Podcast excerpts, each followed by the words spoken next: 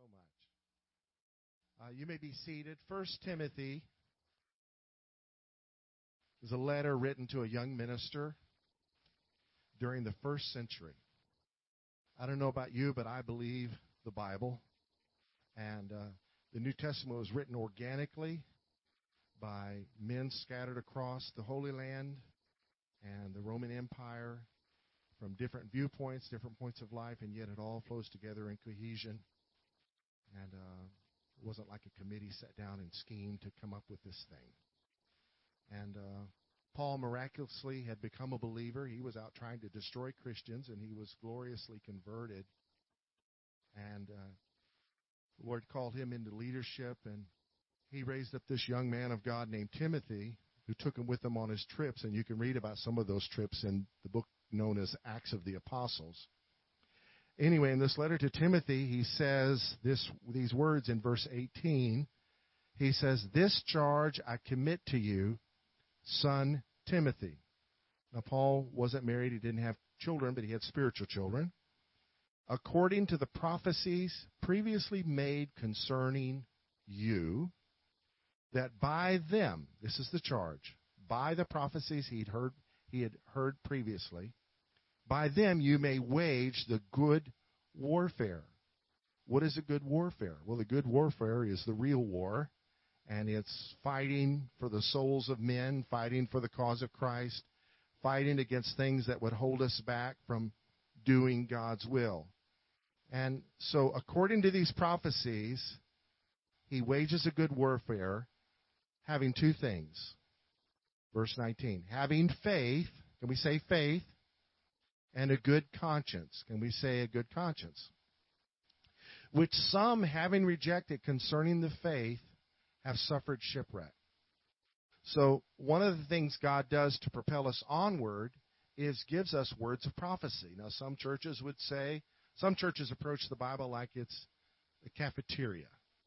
You know. Now, we understand Christ fulfilled the Old Testament, but it's there for the record. It's there full of prophecies about Jesus that he would fulfill. And the New Testament is a fulfillment of the Old Testament. And so all the New Testament is for us, I believe, in some aspect. And so prophecy is definitely part of the New Testament. 1 Corinthians 14 says that prophecy is exhortation, that's to call up, edification, that's to build up, and comfort, that's to calm down. Call up, build up, calm down. And uh, it's accompanied often by words of knowledge, which is insight into present circumstances or past circumstances, and word of wisdom, which is insight into what we need to do in the future. So these gifts work for the edifying of the body of Christ, for building us up.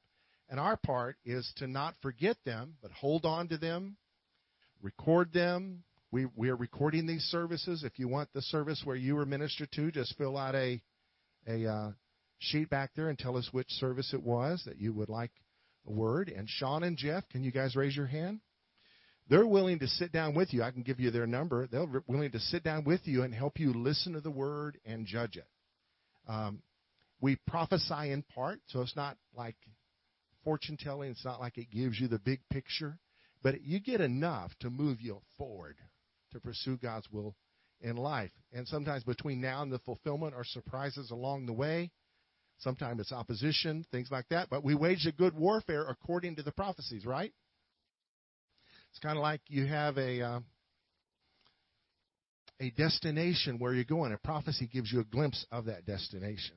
So our part is to not forget that prophecy, but fight according to it, and have two things going on: faith and a good conscience. Uh, the fulfillment of prophecy is conditional on our obeying the Lord's will for our life. And uh, while prophecy doesn't tell us everything that He wants for our life, it tells us enough to encourage us to pursue the Lord. Um, so, are you guys ready? Let's pray. Lord, we just thank you for what's going to happen here tonight. We ask you, Lord, to help us to have faith and a good conscience every day. And should we get off track and uh, override our conscience, Lord, I pray that you would convict us and bring us to a place of repentance and receiving this forgiveness that's already ours and getting up and pursuing your will again. Help us, Lord, to wage a good warfare and give Sean and Jeff wisdom as they sit down with people to help judge their word, help them apply their word, and track progress and seeing your will done. Lord, bless Tom's ministry. Bless all that he's got going on. Lord, it just blows my mind everything that's happening. God, we just pray you would encourage him for the journey as well. In Jesus' name, amen. All right, Tom Stamman. God is good. And all the time. And the devil's bad. And all the time. He is bad the bone. Amen. Good to have you here tonight. A beautiful night here in Texas. It's not raining. I'm sure you're happy about that. Turn your Bible to the book of Revelation. Revelation chapter 3. Revelation chapter 3. Thanks for coming. Thanks, Pastor, for the nice introduction. Appreciate that. Revelation chapter 3, looking at verse number 7. To the angel of the church in Philadelphia, write, These are the words of him who is holy and true, who holds the key of David, who opens a door no one can shut, and when he shuts, no one can open. I know your deeds. See, I've placed before you an open door. Father God, we pray for open doors that nobody can close. In the name of Jesus, amen and amen. I want to encourage you to take out a piece of paper and pen to take notes. You don't have one, look for that neighbor with that 50 pound purse. And take out your cell phone, iPad, Kindle, neighbor shirt, whatever you got. Revelation chapter 3, verse number 8. We'll talk about God opening up doors for the kingdom of God, for the ministry. Point number one to the angel of the church. And point number one is this God wants the doors to be opened supernaturally. Amen. Supernatural connections. God has a great plan for people, but you cannot open the door by yourself. You need supernatural opportunities. Amen. Even how I met Pastor Allen was supernatural. Through friends that were here this morning, uh, Greg, his wife wasn't here, but Greg was here. I met them through one of my ministers who got saved supernaturally, and God opened that door. In fact, it's about four generations of people how I met you. I'll tell you how that first meeting came. A young lady came to my meeting. I said, uh, "I see you dating somebody." She said, "Yes." Is he born again? She said, "I don't know. I don't know." Well, if he's not, dump him. So she's really pretty, pretty blonde and goes up to her boyfriend. Said, "I went to a prophet last night. He said, if you're not born again, I'm going to dump you." He says, "What does it mean to be born again?" She says, "I have no idea, but you better become born again, or I'm going to dump you." And she's really cute. The guy said, "Okay, I guess I better become born again then." He shows up at my meeting like a deer in the headlights, and he gives his life to Jesus, gets baptized in the Holy Spirit, um, goes to Bible school, graduated from Kenneth Copeland, that little school somewhere, little ministry, and uh, uh, went to a church, invited Greg and Marietta, and I met Pastor Allen, and it was supernatural. He gave his life to Jesus. And I asked him, What touched you the most in the meeting? Was it the preaching? He said, No. Was it the jokes? He said, Definitely not. Was it the prophecy? He says, No. I said, What touched you? He said, Dude, you had the biggest arms I've ever seen, and I wanted arms like you. not very spiritual, but he's a spiritual man today. He's now got a church about 500 people, so he's doing really well. But anyway, there you go. Who knows? I was actually at the LAX airport coming back from a meeting with some of the people that I met through here. and uh, I'm going through the security, and the guy says, Leave your guns at the front desk. I went, Oh, whatever. He didn't laugh. I thought it was kind of funny. Anyways, the scripture I shared with today, second service, we have not because we ask God for supernatural connections. Ask Him. Sitting at an airport in Atlanta before the lights went out in Georgia, before they hung an innocent guy. And uh, I'm, I talked on the phone. A guy walks up. Are you are you a preacher? I went, yes. He said, I want you to preach at my church. I went, who are you? and uh, he was going to Honduras the same time I was. Long story short, he had me preach in his church in San Antonio. He heard me say one thing. I'm on the phone eavesdropping, and God opened that door to San Antonio. First time I've ever preached there. God is an awesome God. He wants to do supernatural things in your life. So write this point down on your paper. Expect, everybody say expect. Expect the supernatural. A lot of people's angels are unemployed. They're not doing anything. Angels were designed to help you achieve your destiny. How many can say amen? Speaking of destiny, we're going to pray. I hate to say Shake's son. I should know his name, but I don't. But he's going to get prayed for. So why don't you bring your boy up here, your young man? And a couple people want to come stand by him. If you can, we're going to pray for him. Come on, buddy, before the rapture. Here you go. Would you all stretch forth your hands? How about a couple people want to help me pray for him? Who'd like to do that? Come on, Trey. Shake a leg and here. Let's pray for him. Amen. Why don't you face me? Are you ready? So, God, I pray for him to be enthusiastic about coming to church, right? Not like, we're always in church. It takes forever. You ever thought that thought once or twice? I know. Mom and Dad talk forever. I just want to go home and you know, do important things like video games.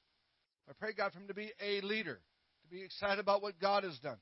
He needs to go to Bible camp every year. He needs to go on mission trips and catch the vision. Amen.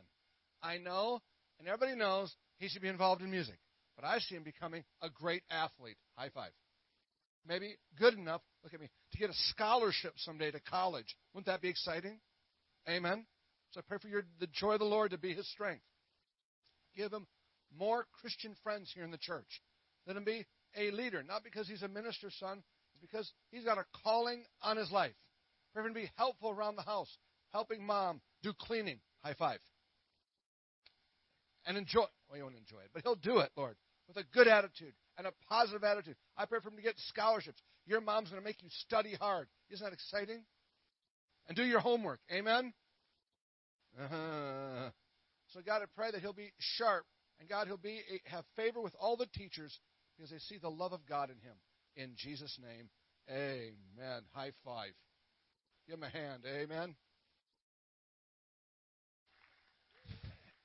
He needs to play an instrument. He could be one of the best. I does he play? Yeah, I actually see him playing with the adults. He's going to be that good. He's already. Done, oh, I'm, almost, I'm always late. I believe in confirmation. I was Catholic. Okay. All right. All right. Amen. Father, it's good to have Pastor Mike here. Amen. And his wife disappeared. I don't know where she went, but uh, I'm sure she'll be back. And uh, John was a Baptist. And Joshua was a Catholic. He was son of a nun. Okay. You haven't heard that one? But for sure you learned that at Bible school. We did that. All right. To the angel of the church in Philadelphia. Of course, you know what Philadelphia means, right? It's the city of violence. No, that's America. No, it's. It's the city of what? If you don't love people, don't tell people you're a Christian. Uh, met a dyslexic Satanist on Halloween. He didn't believe in Santa.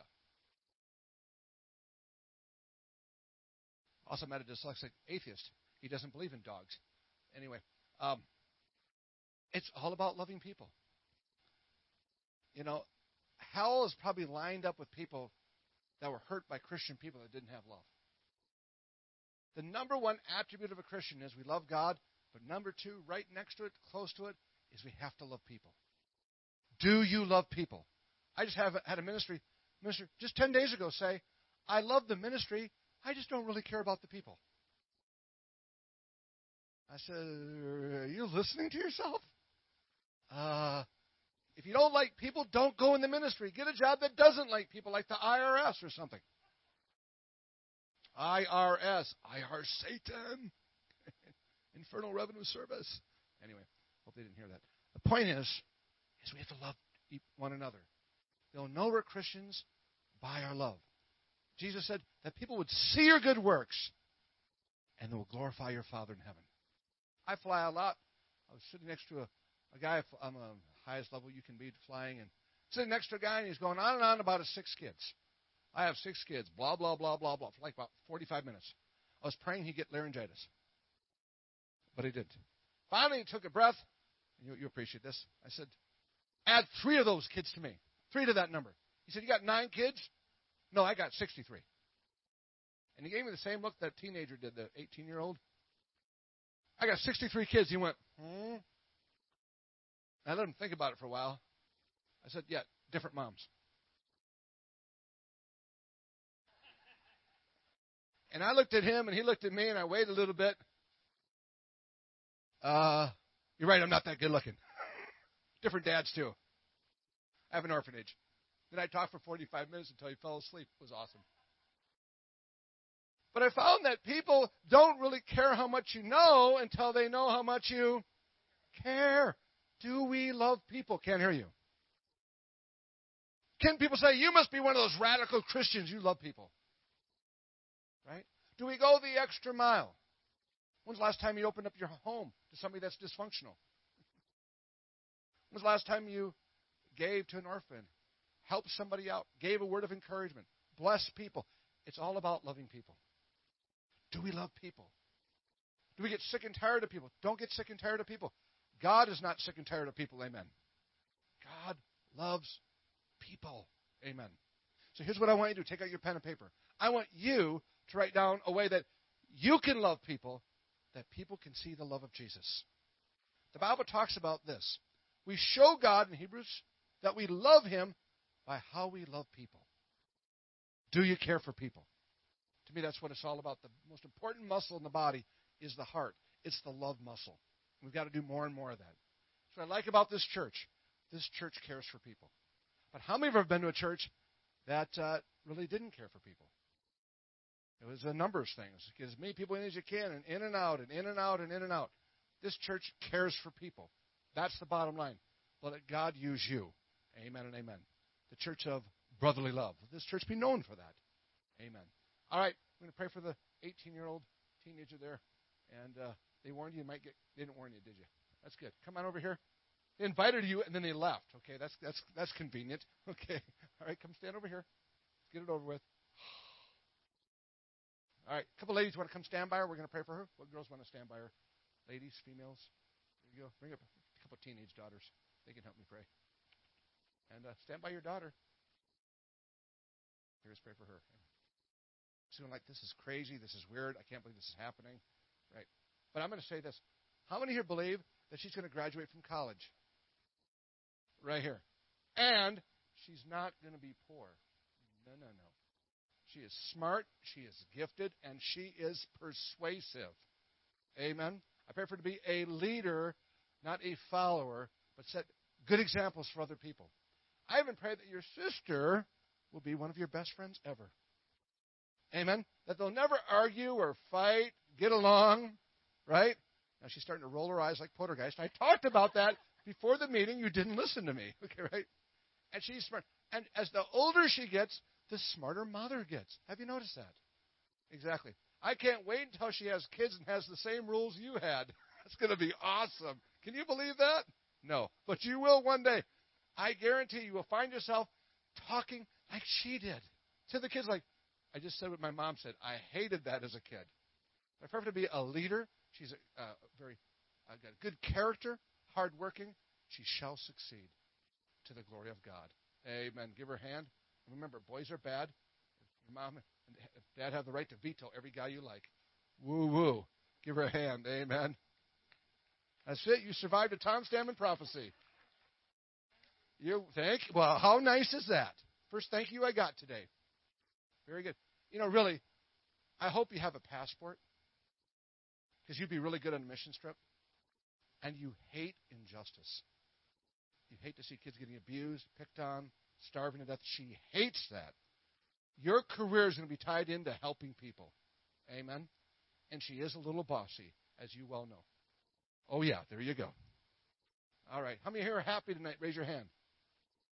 So I want you to hug your neighbor. Go ahead.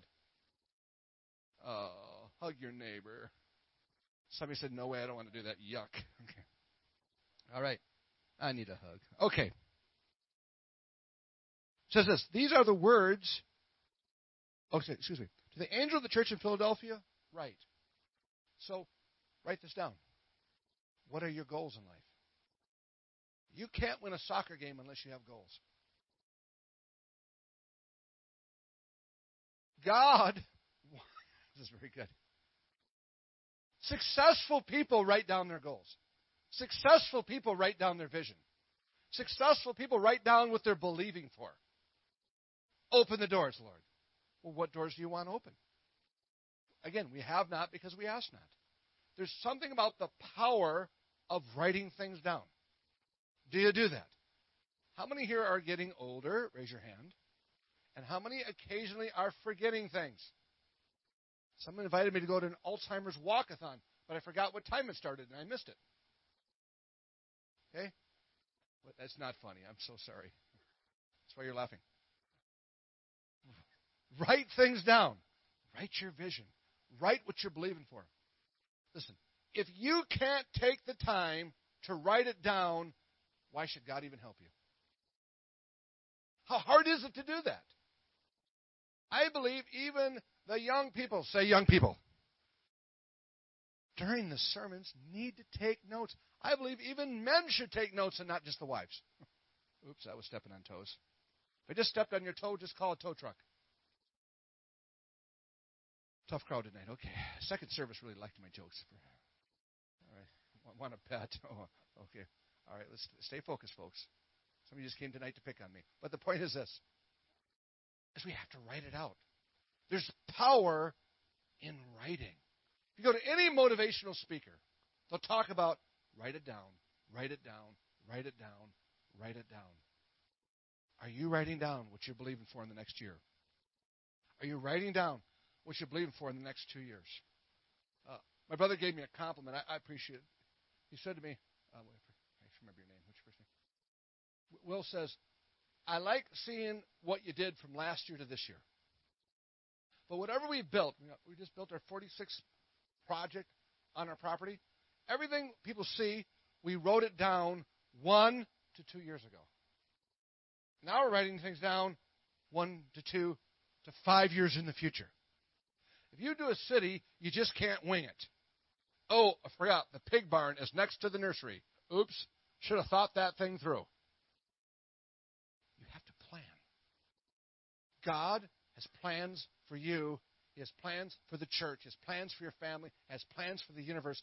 He can help you plan the future. How many can say hallelujah? This brother said he had like what a record-setting sales in 2014. Did you write down any goals after that, or you just kind of winging it? Great point. Okay, don't listen to a word he said. Jesus, take the wheel. Okay, thanks a lot for ruining my point. I had a, and I just knew, I just knew you were going to say that.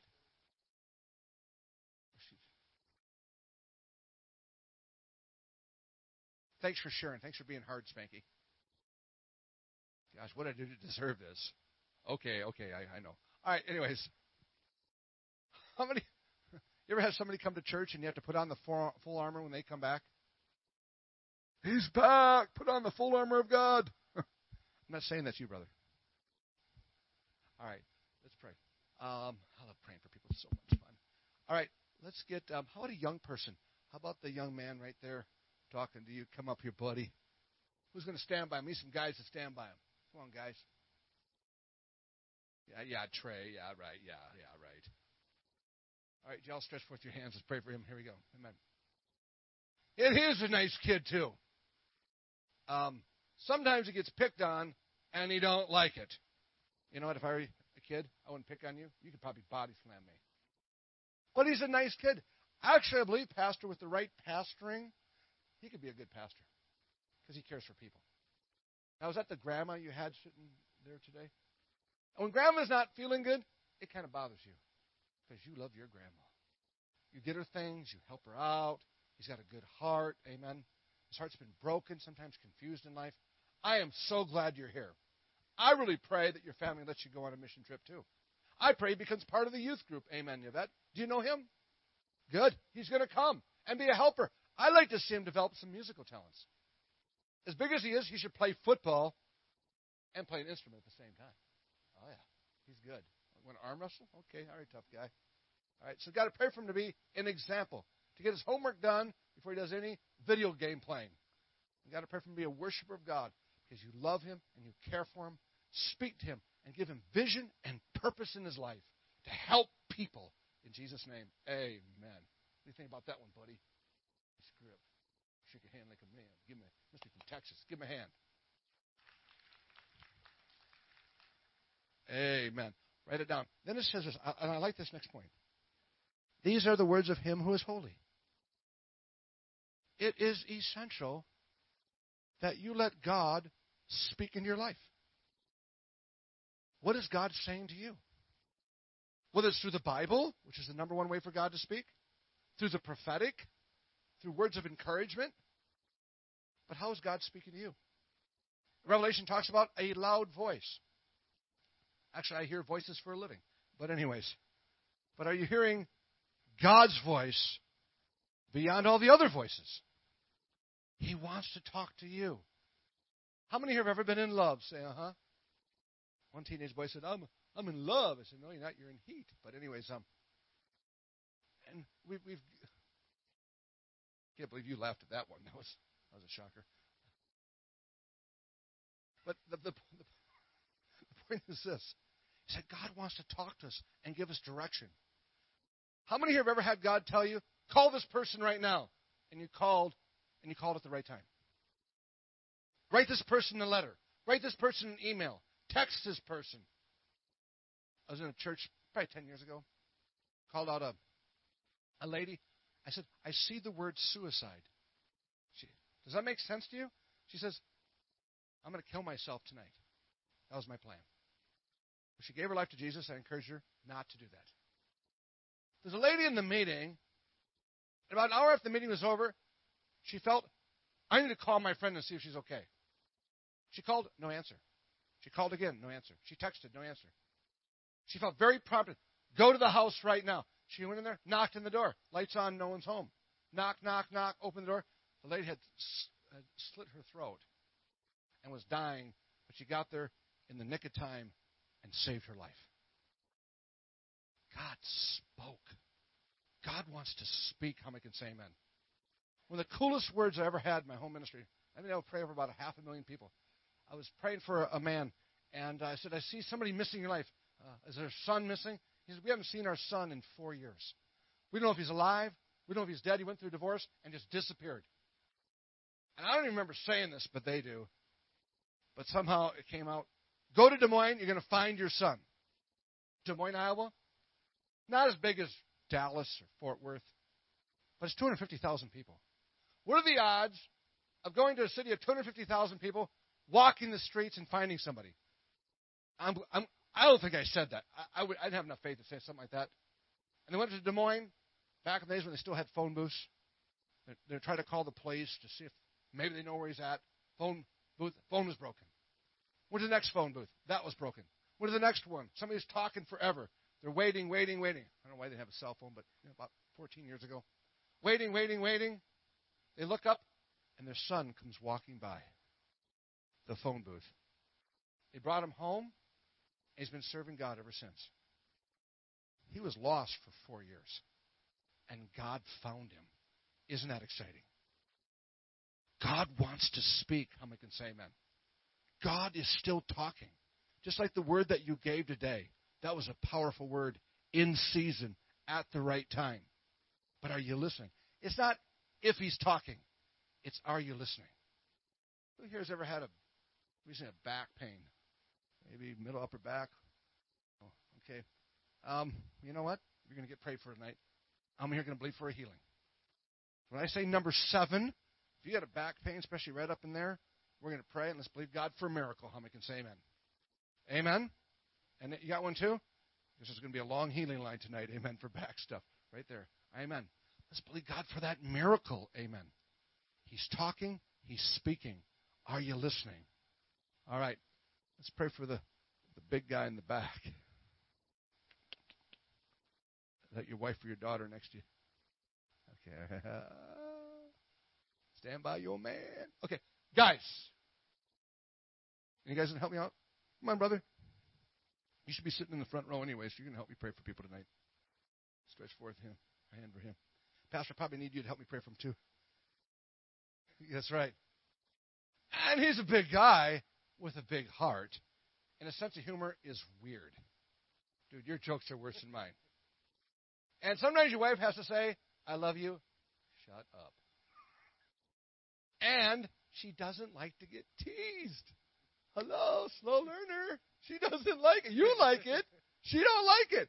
Now she might tease you. Don't do it back. I'm trying to help you. Right? Are you listening to me? Amen. Right? And she, she's. I mean, how safe can you feel going anywhere? Downtown Dallas. Now, hey, my husband can body slam like three of those kids. You could outrun them anyways. Their pants are down to their knees. Did I say that? Anyway, I'd like to see him work with young people. I mean, kids think you're cool. He's a little bit different, but we love this guy. He's a big teddy bear. Amen. I believe, Father God, that He's going to have major compassion for the lost, major compassion for kids who don't have a good dad. The, next to not knowing God, the number one problem in America, where are the dads? He's got the compassion. He's got the love. And I, you guys have kids yourself yet?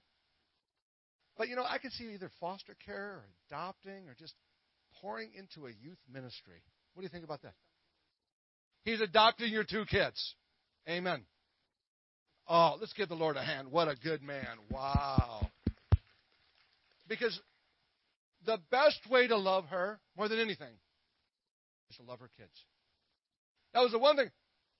And she wanted to marry a man that loved her, but if she could choose between good dad, good husband, she had to make the choice. She doesn't, but she had to make the choice. She'd want a good dad. And you're doing that. And you do love them. Now, are they, they're not teenagers yet, are they? You look too young. They may say one day, I'm going to prepare you.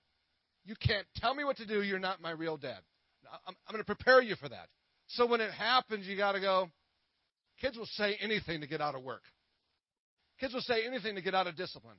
And you, don't react. Just go, whatever. I'm your dad, and I love you, but I'm still the boss. Does that make sense? So they work together. But I'm praying. Are you ready for child number three?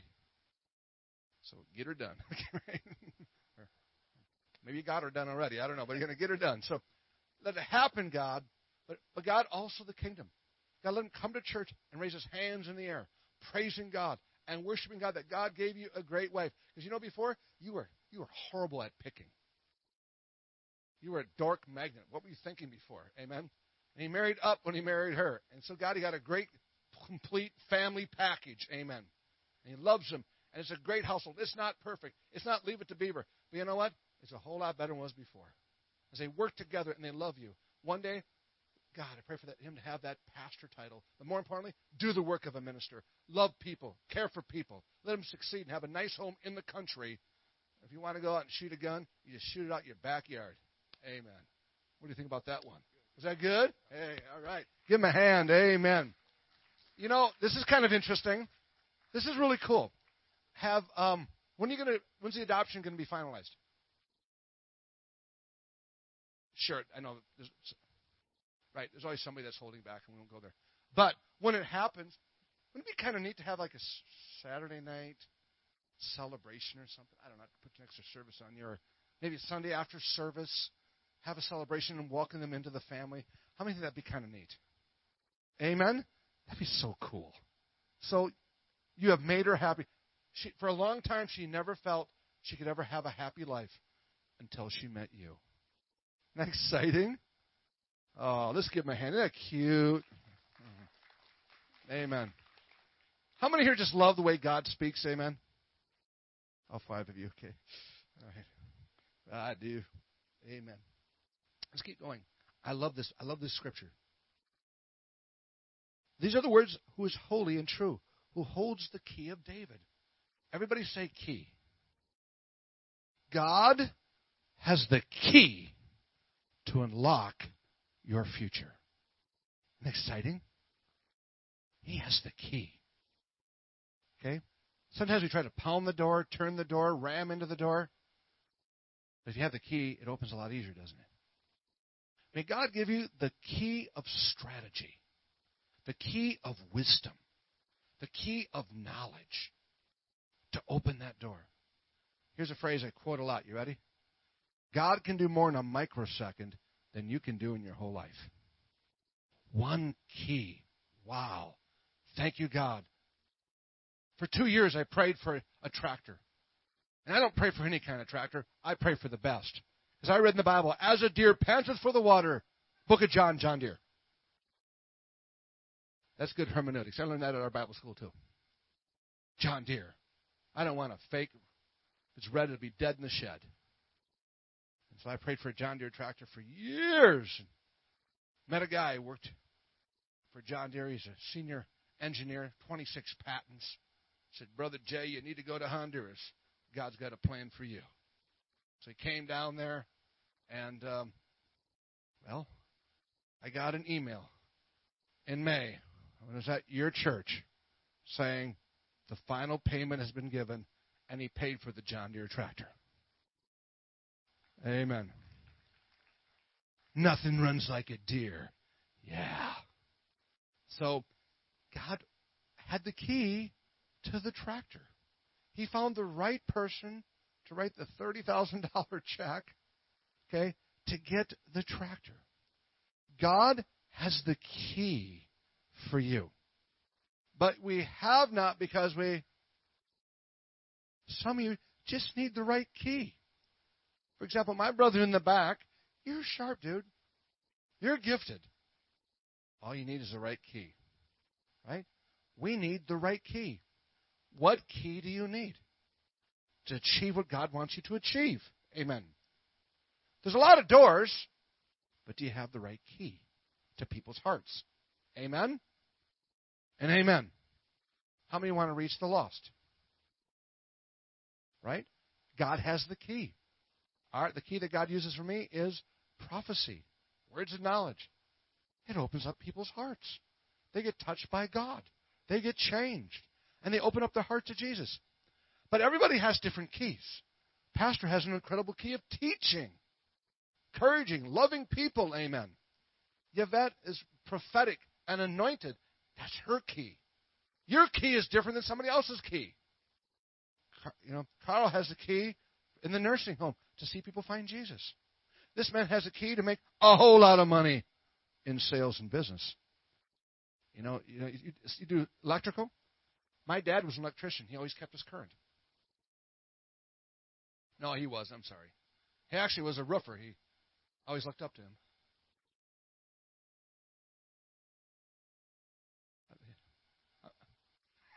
Who said that? I was studying a frisbee one day. It got bigger and bigger and then hit me. okay. All right. Sorry. Are you ready? Right here. Talking to you before the rapture. All right. Ladies, come stand by her. We'd like to do that. How about the lady in the blue? How about the intercessor lady, the hyper on fire for Jesus? Scare the. No, you know you're scare the hell out of the devil woman. Is that, is that appropriate to say that? I don't know, but I really felt led to say that scare the hell out of the devil. That could be a good T-shirt. I scare the hell out of the devil. uh, whatever. Okay. And may I introduce you to your daughter? In fact, some people might even think you might be uh, a little related. Amen. I pray for that big heart that she has. It's a heart that could get taken advantage of sometimes. I pray that you be able to call our sister up. What do you think I should do? Not every day, not for every little thing, but for major decisions? Absolutely. Now, that was your mom that was with you? Or your, your boyfriend's mom? How'd that work? Yeah, right. You're very good at taking care of people. That could be part of your job. But God also pray that when she gets married, she's not taking care of a husband. He needs to take care of you. She is mature. She is responsible. I God, I pray that she'll feel loved here. She's in a little bit of a shell, but you shall come out. Amen. Can you not see great potential in her? Absolutely. How is she not working with the children? You'd be great working with kids. She's helpful, but she's not good at taking compliments. You get an F minus at taking compliments. You're like, no, I don't. Yeah, well, to the right person, all you got to do is convince one guy to say yes. Okay. I pray for her to be godly, holy, have great character that brings glory to Jesus every day. Amen and amen. You're good at loving people. Stop criticizing yourself. Can I tell you this? Are you ready? You agree with me. You're a gem. You just got to know that. She shook her head no. When you look in the mirror, you got to say, wow, that's one nice, good looking lady that God made. Absolutely. Beauty is in the eye of the beholder. Not everybody wants the perfect looking Barbie doll with the bad attitude. She's beautiful to the right person that loves her. In Jesus' name, amen. I mean, my wife married me. How many of you have met my wife? My wife is beautiful. Someone asked me, How'd you marry such a pretty wife? Blind dates. I don't know if I ever told you this, Pastor. My wife was afraid of the dark. Then she turned the light on and saw me. Now she's afraid of the light. I was a kid, the cat buried me in the sandbox. I mean, come on. It was a bad day. All right. That's gross. Don't even think about that one. That's right. Pastor Mike, be nice. All right.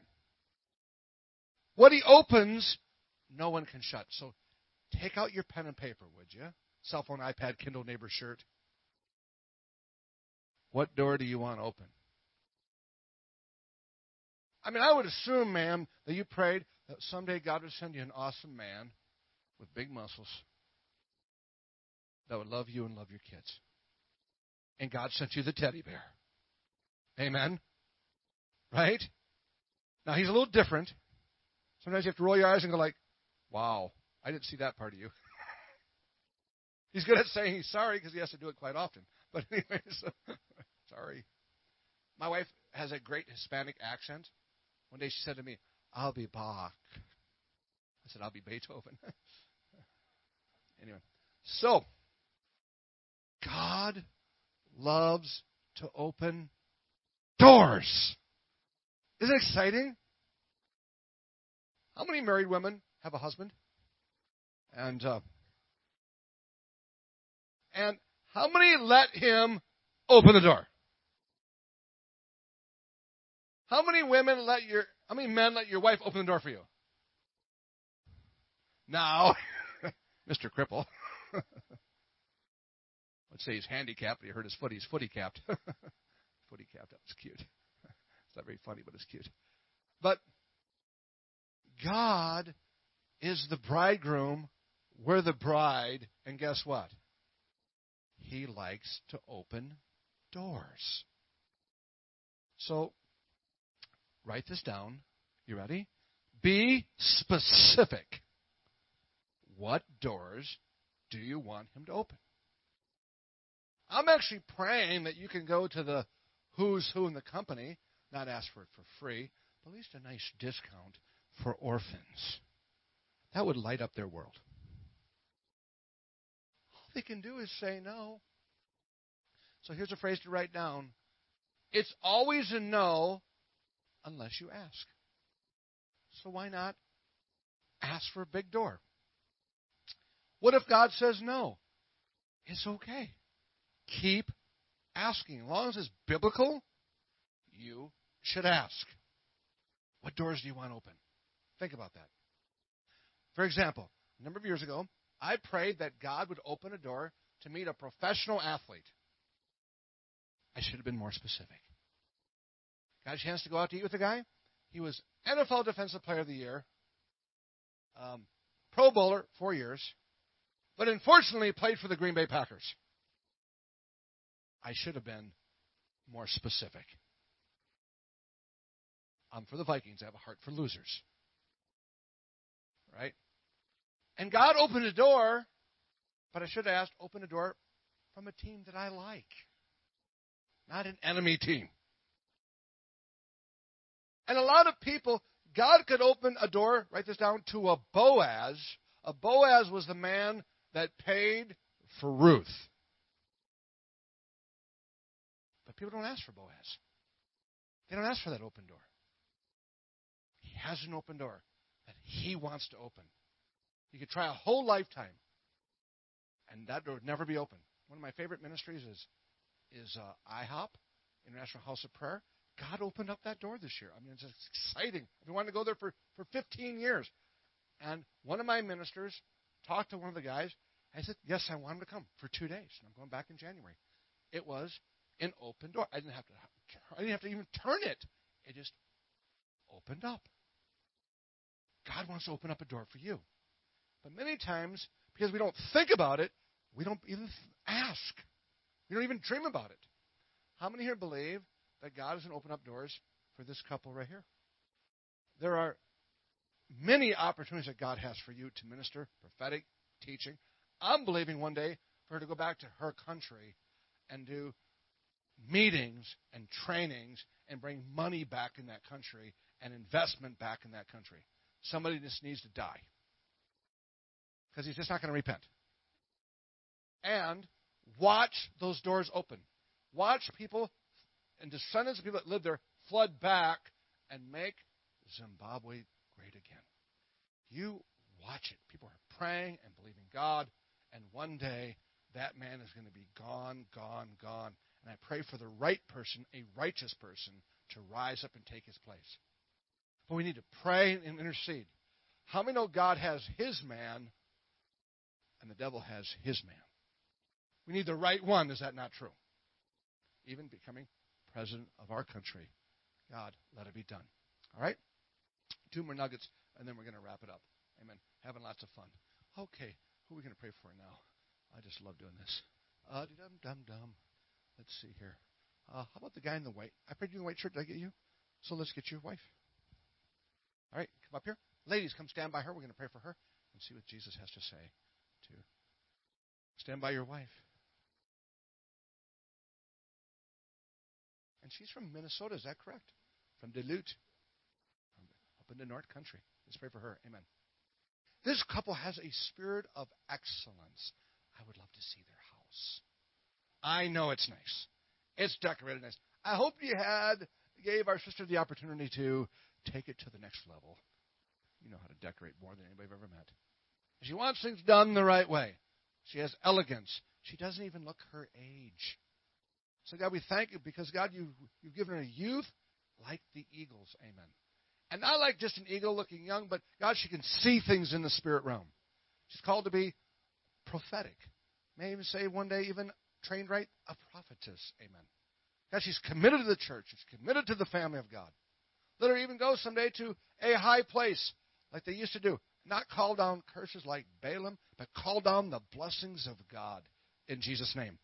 This place is in Iowa. You literally can drive to the highest place and look like this is a prairie and speak down to the rest of the state in Jesus' name, calling things that are not as though they were.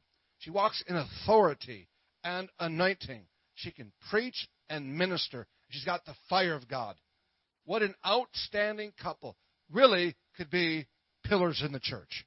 Could easily be on the leadership team. Amen. So God strengthen them. Give her divine energy. She exercises. She eats right. She eats green stuff, and it's disgusting. She's all about health. Amen. But she's there to help people and to pour into people. Let them take vacations that turn into ministry trips in Jesus' name.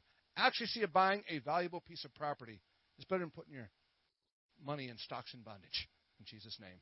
Amen. What a great couple. Give him a hand. Amen. Awesome, brother. Bless you. He's got a nice tan, too. You must work outside some, my friend. I look like a weighty. Golf course. Oh, that's it. Well, he's on par to do its right. He had a party. anyway. Oh, I like this one. Oh, there's so many good points here. We've got to cut it down to one. This is not fair. See, I place before you an open door that no one can shut. Everybody say, see. There are, write this down, opportunities everywhere. What did Ray Kroc do for a living? Ray Kroc. He's the founder of McDonald's, right? What was his job? His business, excuse me? What's that? Do you know what he said? He was in a meeting teaching. Someone asked him, So, you made your billions selling hamburgers. He said, That's not true. Who said it? It was all about real estate. McDonald's has the most expensive real estate in every city. Burger King won't even have to look around for real estate. They just go where McDonald's is. Because they know that McDonald's did all the work. It's all about real estate. See, he saw the open door. There are open doors for you and me. Say amen. But we have to open up our eyes. There are people coming to our meetings right here, this church, that are hurting, that are dying inside. God wants you to open up your eyes so you can minister and be an encouragement. Amen. See, I've set before you an open door. The Bible says when Jesus saw the multitudes, he was moved with compassion. We have to see people's destiny. How many can say amen? How many believe you have awesome kids? Say amen. How many believe you have an awesome spouse? Well, I got louder. That's usually the other way around. Very good. Good answer, Pastor. Yes. Do you see it? When my son was nine years old, he said, Dad, I want to be a lawyer. At age 24, he passed two bar exams. I passed one too, but I wasn't a Christian. Someone asked me what I thought about AA. I said, I don't know much about AA. I think it's for quitters. Anyway, that's Jeff Dunham joke. But anyways, um, um, but at nine he saw the open door. Like I said this morning, he was on Fox News one month ago. Christianity Today, 700. I'm kind of bragging on him. Uh, uh, he got famous in, in a three day period. But I knew he'd be good at being a lawyer because I saw him argue with his sisters. he was trained, he practiced. Amen. And we need to see that in people. You need to see that in your children, see that in your neighbors, see that in your wife, see that in your husband. My wife's dream is to have a hospital. She really likes studying hormones. That's her big thing, hormones. And she wants to have a hospital in Honduras, bring in American doctors, American patients, save 80%, stay in a tropical place, and get healed up, and get prayer, and get love. But Obamacare won't cover it. So we have a new type of health insurance called Care. Can you see it? Just kidding. Anyway, my last name is Stamman. And so God wants us to open up our eyes. Prophets in 1 Samuel were called seers first. What do you see? Does that make sense? How many here like to have the next 10 billionaires be born again, spirit filled Christians? They saw something and they ran after it, and God blessed them. Amen. Are your eyes open? Are they? Don't retire, refire. Amen? All right, we're going to stop, pray for one more person, and then we're going to uh, wrap it up. Amen. Let's see. Who gets to be the lucky, almost a lucky victim? I mean, lucky person. Okay. Let's pray for, well, I got one daughter. You guys are visitors. I'm going to get the second one. Come up here. Amen. Come stand by her. Stand by your sister. Here you go. Stand right there. A couple ladies want to come help me pray for her. She's a visitor, first time. And, uh, all right. There you go. Let's pray for her. She is a lot of fun, too. She, now, I'm not saying you're a drama queen, but she has a good time. Um, she, she, even some of your friends are going to think your sister, for a young girl, is pretty cool. Exactly right. Amen. She's confident, too. Now, why debate an older sister? But sometimes she does. Sometimes you'll find out in the middle of the debate she might be wrong. Change the topic. Best way to do it. There you go. Smart enough to get advanced education. How many believe she's smart enough to get a master's degree someday? Uh huh. You're waving your head no. Absolutely. She's going to study hard and succeed. My niece was a slow learner, whatever the title they had. Now she's looking to go to eventually medical school. She made a decision to study, to work at it, and she overcame her weakness. I believe that about you. You are not a quitter. Amen? Amen. She has interesting ideas. Could be a little bit artistic. Amen. Let her be a leader, an example. Let her and her sister be so close, you'll be in each other's weddings someday. Won't that be way in the future? Of course, you're way too young, but this is way down the road. Hope you make a lot of money. The weddings aren't going to be cheap. Just letting you know that right now. So, amen. She's also good at kids, too. I like to see her go to church and help out in not just the nursery, but the kids' ministry. Amen. She's very creative. She's a lot of fun. She has a friend come over. They can stay up all night long and chit chat.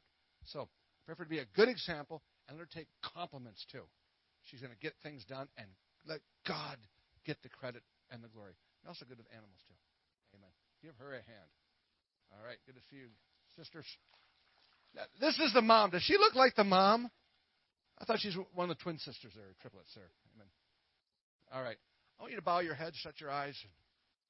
Let's pray that God opens a door for you. Father God, just open doors. For everybody here that nobody can shut, that no devil can shut, no devil in hell. There are people here that have tried to open doors, and you have quit. I pray you open the door, Lord. You open the door. Yeah, we have to turn the doorknob. Yeah, we might not even have to kick it in a little bit. But God, you open the door. Especially with people that are frustrated, exasperated. It's never going to happen for me. Let faith arise. If you can believe it, God can achieve it. In Jesus' name. Everybody bow your head, shut your eyes. The most important question is this Are you ready to meet Jesus? God doesn't want anybody here to go to hell. God wants everybody here to go to heaven. You need to give your life to Jesus. Are you ready to give your life to Jesus? What does it profit a man if you gain the whole world and lose your soul? Nothing. Can you imagine? You had an opportunity to give your life to Jesus, and you never did it. And you had an opportunity on June 7th at 7 o'clock to give your life to Jesus, you didn't raise your hand. This is an opportunity to give your heart to Jesus. If you need to do that on the count of three, I want you to raise your hand as high as you can and give your life to God. Are you ready? Jesus raised two hands. You can raise one. If you need to give your life to Christ, do that, please, on the count of three. One, two, three. Raise your hand to give your life to Jesus if you need to. Right now. Yes, I see one hand. I see two hands. Awesome. Anybody else? Anybody else? Okay. Everybody put your hands on your heart. Everybody pray this prayer. Everybody say, Jesus, save me. Forgive me. Come in my heart. Wash away my sins. I believe in Jesus. Jesus is Lord and Savior. He died for me and rose from the dead, and He's coming back. Thank you, Jesus. I turn to you and not my sins. In Jesus' name. Let's give the Lord a hand for those two awesome people. Amen. Amen.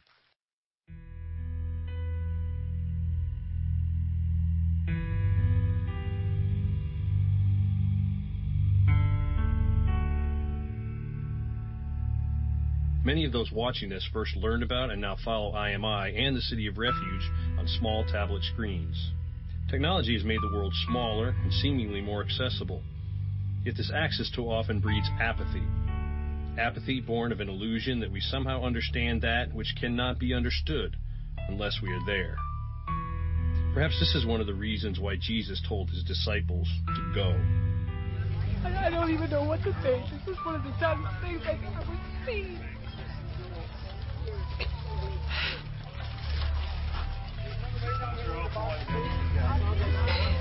I can't believe that there are people that are living out here among trash, among chemicals, among vultures, or whatever they're burning. These children, nobody deserves to live like this, especially like these babies. For me to know that these precious little kids, it makes me want to cry. I mean, that these precious little gifts live here. You know, and that this is where they get everything that sustains them. It's, it's mm-hmm. here. Why does it make you cry? It's just so unfilled, Mark. It's just so. It's not what God had designed. It's not God's plan. For them to have to live here, for them to have to get everything that they get for mm-hmm. life from this. And I love Tom's dream that he can build apartments for these people so that they don't ever have to come back here. Because nobody should ever have to come back here.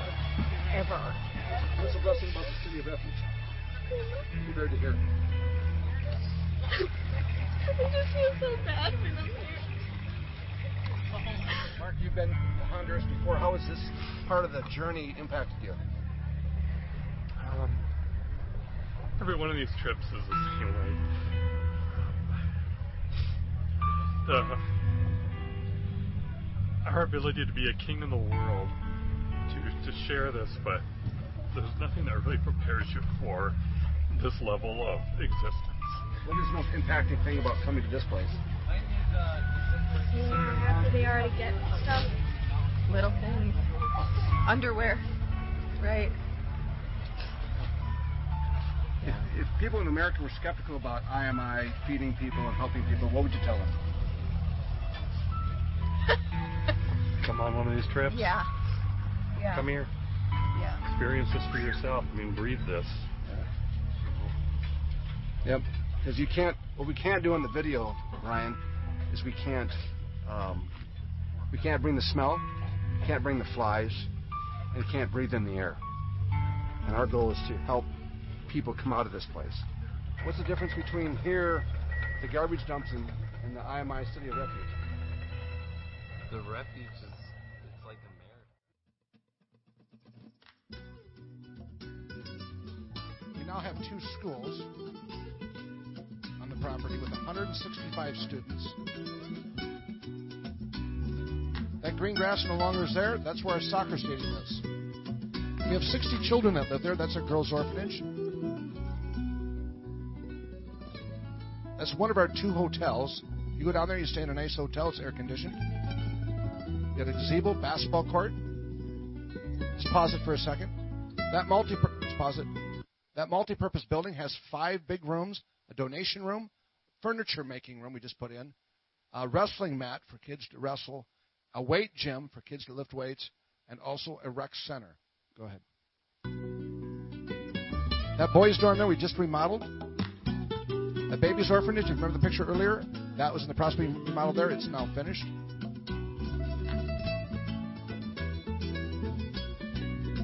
It's a dining room kitchen. We have a greenhouse. We're getting ready to put in four more greenhouses. Extended our pulperia, which is a restaurant, bakery, and grocery store. Pause it right there. Right there is where our hardware store is, and we have enough uh, rooms to house about 25 people in the hotel. The very back there, you can see the little pool. Um, that's our baptismal tank, 70 feet long by 40 feet wide.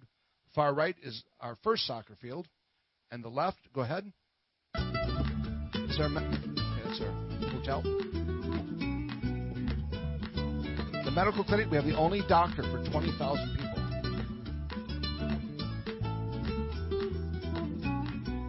That soccer field, see more people saved the soccer field than anywhere else.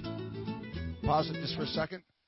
See the green barn? That's where our tractors are. We just built um, on the property 12 barns, including a tractor barn and six pig barns and five chicken barns. Those tilapia ponds produce 7,000 fish a year, plus we raise lobsters. Go ahead. That's our tractor. Go ahead. See it? Now have 40 pigs, 30 cows.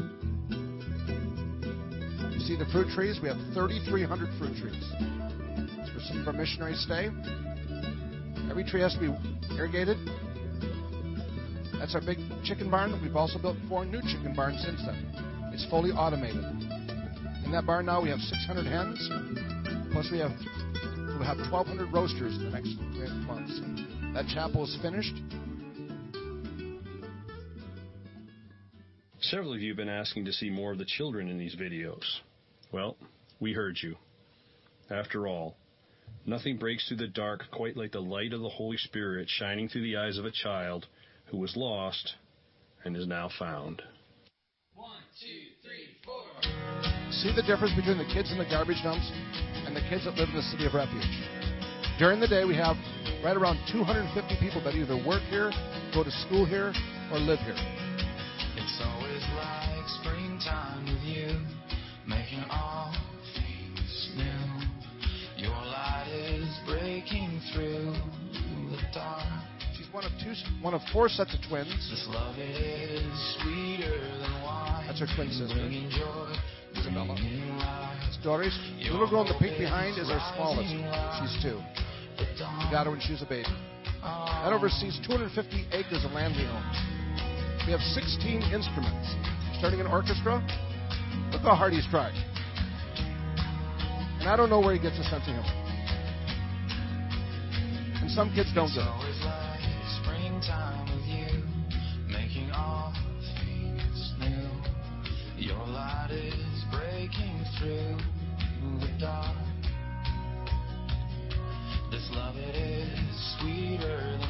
Little boy is named. His dad put gasoline on him and burned him when we got him seven years ago. Little Juvie, she's three. Working hard and going nowhere.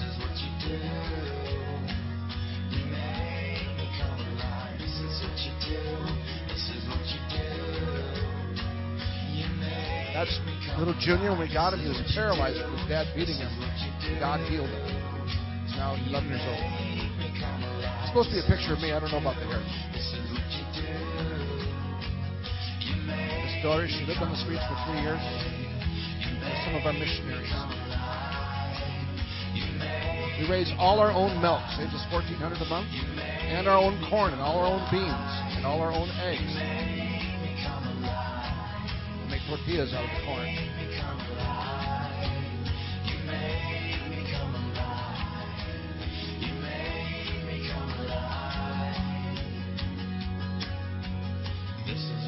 These are the missionaries. We have 48 missionaries coming, 40 from a church of a pastor that Pastor Ellen knows. How about that? Orlando, Florida. You make me come alive. This is what you do. This is what you do. You make me come alive. This is what you do. This is what you do.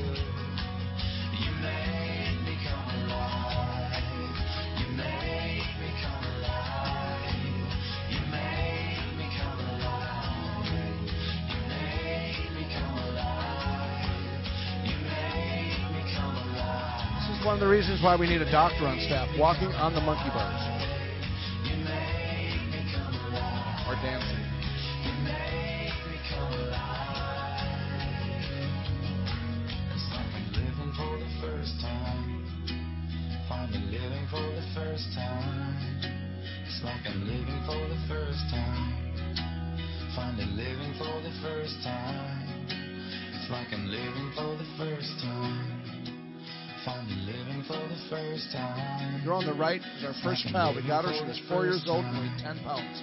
Name is living for the first time. You just want to take him home? Amen. If you want to turn the lights on, amen. We have orphanages in Liberia. We have orphanages in India. And we feed between five and 10,000 children a month worldwide, uh, mostly because we feed our in the Philippines. So this is where your money goes when you give. Tonight we're going to do something special. I'm kind of excited about this. Um, the offering is going to go to buy mango trees. Let me tell you about mango trees. They can they can grow and live for 50 years. They produce an average of 350 pounds of fruit a year at a buck a pound. What can 10,000 mango trees do at a buck a pound, 350 pounds each? How much money that is? That's 3.5 million. That's our goal. That'll feed a lot of orphans around the world. So your investment tonight for 10 bucks is going to bring tens of thousands of dollars worth of fruit that either will sell or will give away to hungry people. So for every ten dollars you give, you give hundred dollars, ten trees, you thousand dollars, hundred trees, all that's going to go to trees. And we're going to name it after this church. So when you want to go down there, you see Generations Church, Orchard, Mangles. I've already got the place picked out. I asked Yvette, what's your favorite fruit? And she said mangles. So that's where the offering's going to go. So this is a generations church, generations church offering to go to fruit trees. It will multiply over 50 years about 1,700 times.